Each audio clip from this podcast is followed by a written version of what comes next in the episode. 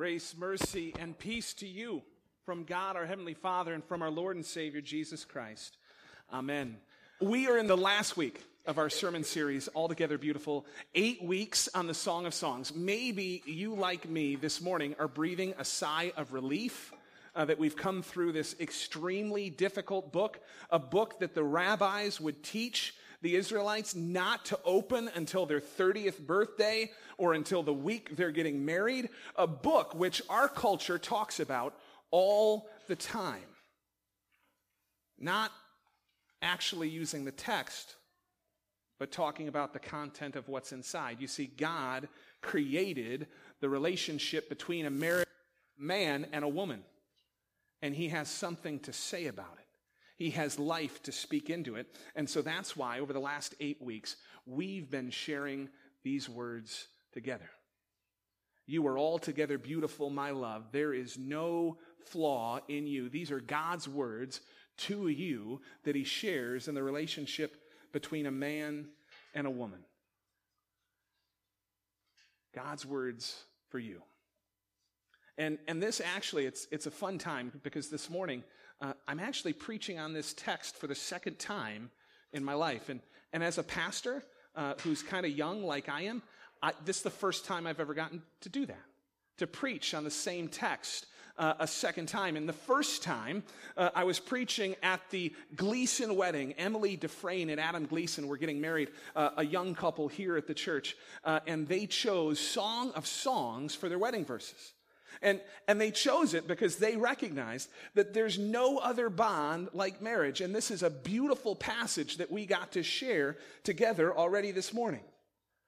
And in marriage, we see the mystery, the mystery of God's love, His perfect love for you and for me.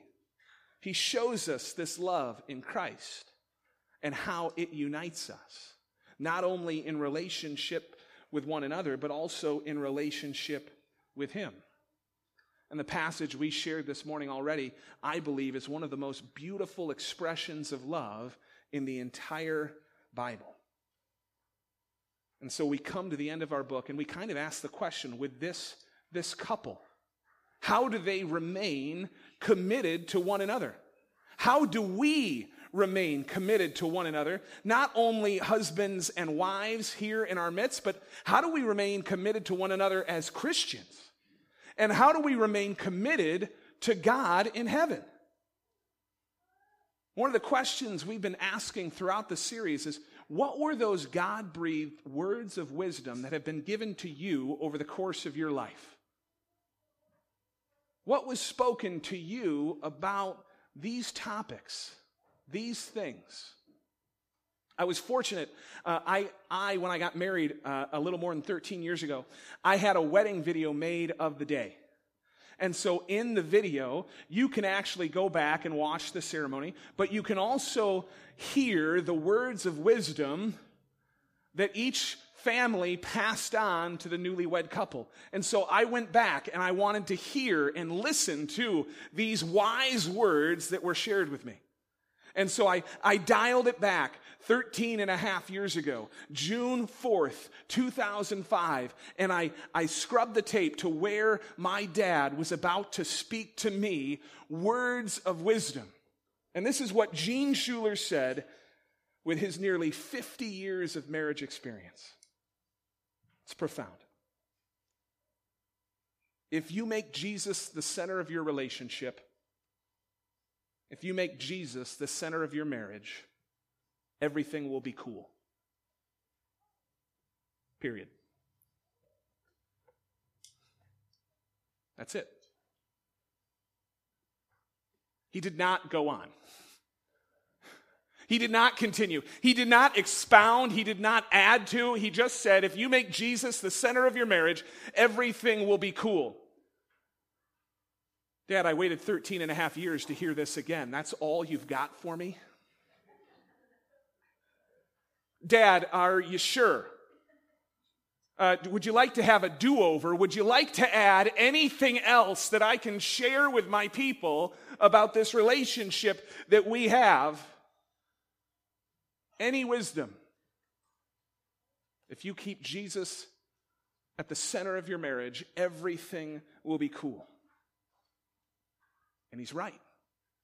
He's right. It's simple, but it's true. If we, as, as Christians, keep Jesus at the center of our marriage, our marriages will be better if we keep Jesus at the center of our relationships with one another. Our relationships will be better. If we keep Jesus at the center of our relationship with God, our relationship with God will be better. What God given wisdom did you receive? And what are you going to share to the next generation, to those that come after us, to those who follow? What about your life are you going to share with them so that they know how much God loves them? In verse 6 this morning, she speaks, the woman speaks to her husband. She says, Set me as a seal upon your heart, as a seal upon your arm, for love is as strong as death. Jealousy is fierce as the grave. Its flashes are flashes of fire the very flame of the Lord. Many waters cannot quench love, neither can floods drown it. If a man offered for love all the wealth of his house, he would be utterly despised.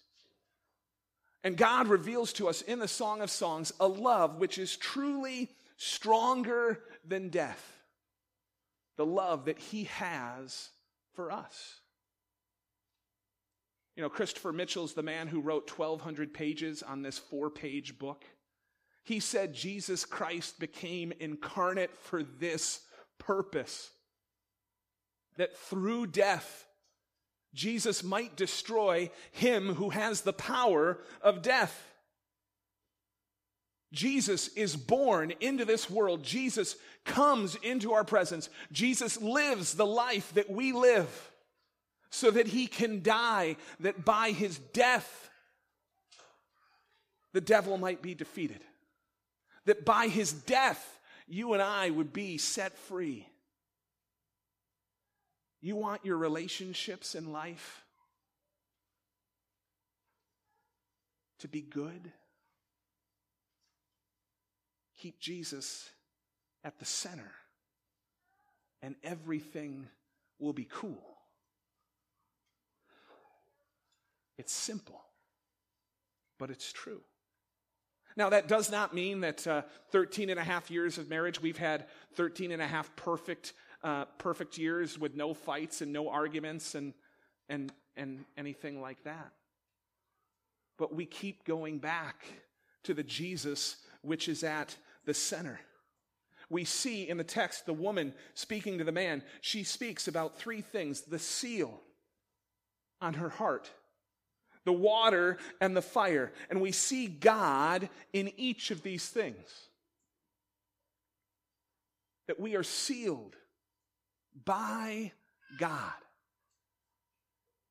He sends His Holy Spirit and seals us so that nothing can escape.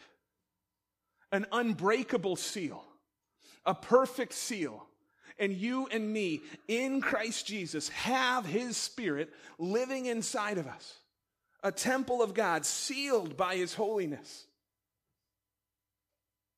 And in the water, water which can be so destructive, water which we've seen over the last couple of months rain and rain and flood the East Coast with storms and hurricanes, causing massive destruction water can also be a cleansing. For you and me, when combined with God's word, washing is our forgiveness. The baptism that we are given, God uses this water to save. Simple water. And then we see the fire, the fire which can burn and destroy, the fire which has ravaged the West Coast through droughts. That same fire can also purify and refine. But we don't like the fire. We don't want the fire. We keep crying out to God to save us from the fire.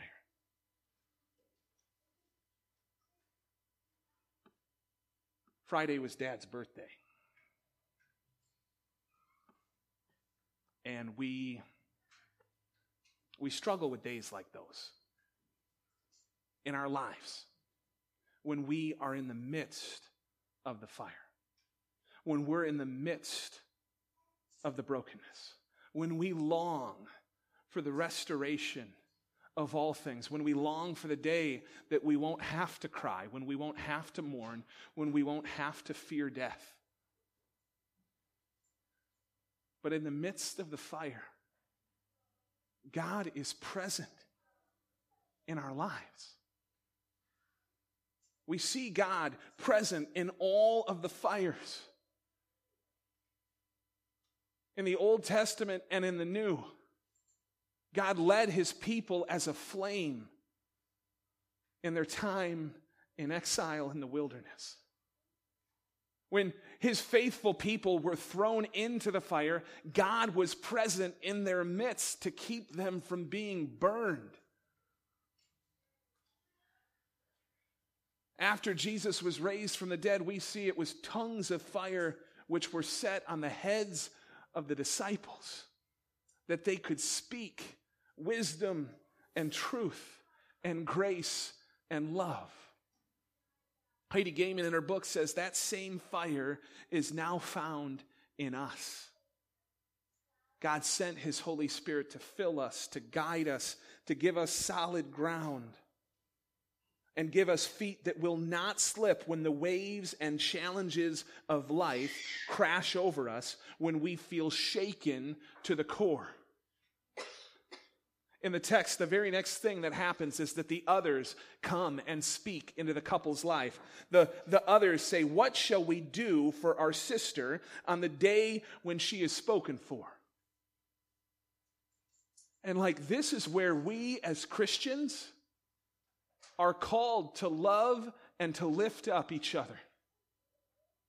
I would not have made it through Friday if I did not have men in my life warning me about the grief that was about to wash over me and flood my life. Men who had gone through the same thing, who had lost their father and grieved and, and, and came to me and loved me with a love that they could understand what I was going through.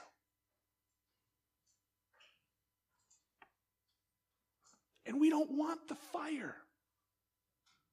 We resist it and we run from it, but it's in the midst of that fire that God really refines us, that He creates in us a capacity to share His love with others. And so now, having burned, I can help someone else. Maybe you. with the love that God has given me. You see, it's not just one person that God gives us.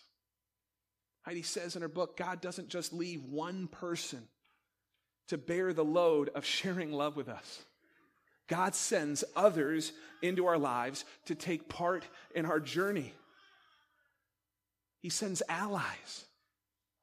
He sends men and women to support us, to encourage us, to remind us of that eternal love that God has for us. A love which is stronger than death. A love which has defeated every enemy. If you keep Jesus at the center of your relationship, everything will be cool, but everything will not be perfect. He will walk with you and He will protect you. He will guide you and love you.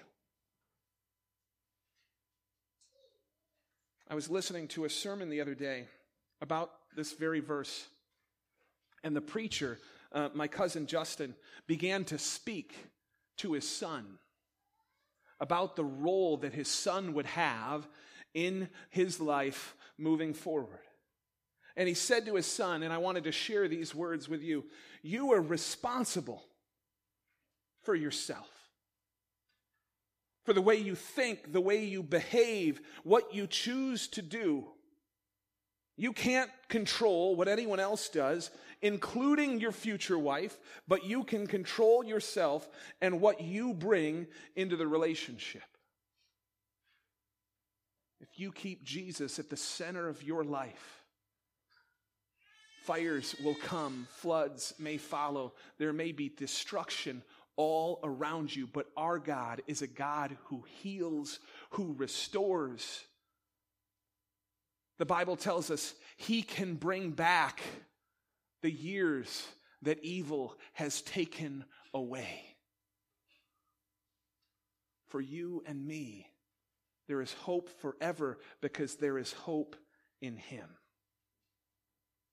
And the very last words in the Song of Songs, I want us to pay special attention to. It's a conversation between the husband and the wife. And the, the man speaks and he says, Oh, you who dwell in the gardens, with companions listening to your voice, let me hear it.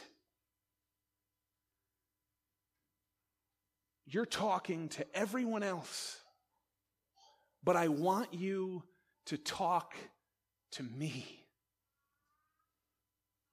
I mean, I'm a man so I don't understand how profound that is. But, but you who are a, a female and you who are married, when was the last time your husband came to you and said, Dear wife of mine, please speak to me?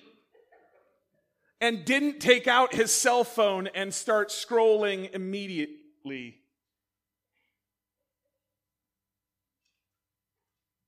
Dear wife, speak to me. I want to hear your voice. I want to know how you're doing, and, and I want to respond with more than, yep. nope. What was that? Huh? Can you repeat that last part? I mean, we want, we want to hear your voice. Gentlemen, I want you to hear how the woman responds in the text.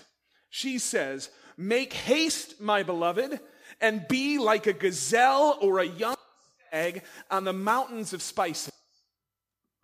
And I want you as adults to read between the lines when he says, I want you to be, when she says, I want you to be like a gazelle or a young stag on the mountains. He says, Talk to me. I'm interested in you. And she says, Let's go.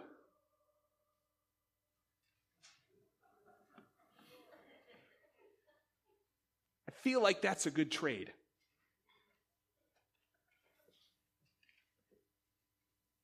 Is it worth your time? Is it worth your time to keep this relationship going?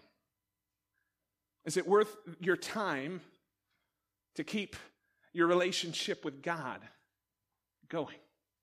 Is it worth your time to keep the relationship with your fellow brothers and sisters in Christ going? We can see here that it is worth it in the invitation that the man makes to the woman, that's an invitation God makes to you. God says to you, I want to hear your voice. Married or single, young or old, sons and daughters, mothers and fathers, I want to hear your voice. I want you to know mine. I want you to know that I care and that I love you that you are altogether beautiful, that there is no flaw in you. I have made you my own. God invites us, He initiates, He starts everything with us. And what is our response? we cry out like she did make haste. And I really feel like that is our most natural response. Lord, yes. Please, please come. Lord, restore my life and the lives of the people here. Lord, come. Come, Lord Jesus. Take away all the pain. Take away all the suffering. Take away death as you've done in Jesus eternally. Do now in our midst. He invites us to see ourselves and to see each other the way that He does. And His words for you now and forever are You are altogether beautiful, my love. There is no flaw in you. Pray with me. Heavenly Father, we give you abundant thanks for your Son, Jesus, who loves us with a love stronger than death, who came to earth to live, to die, but also to rise. Help us to live clearly in the light that He provides. Help us to keep you in the center of our lives so that everything would be cool. And take us to that day when all things are made new in you. This we pray through the Holy Spirit in Jesus' name. Amen.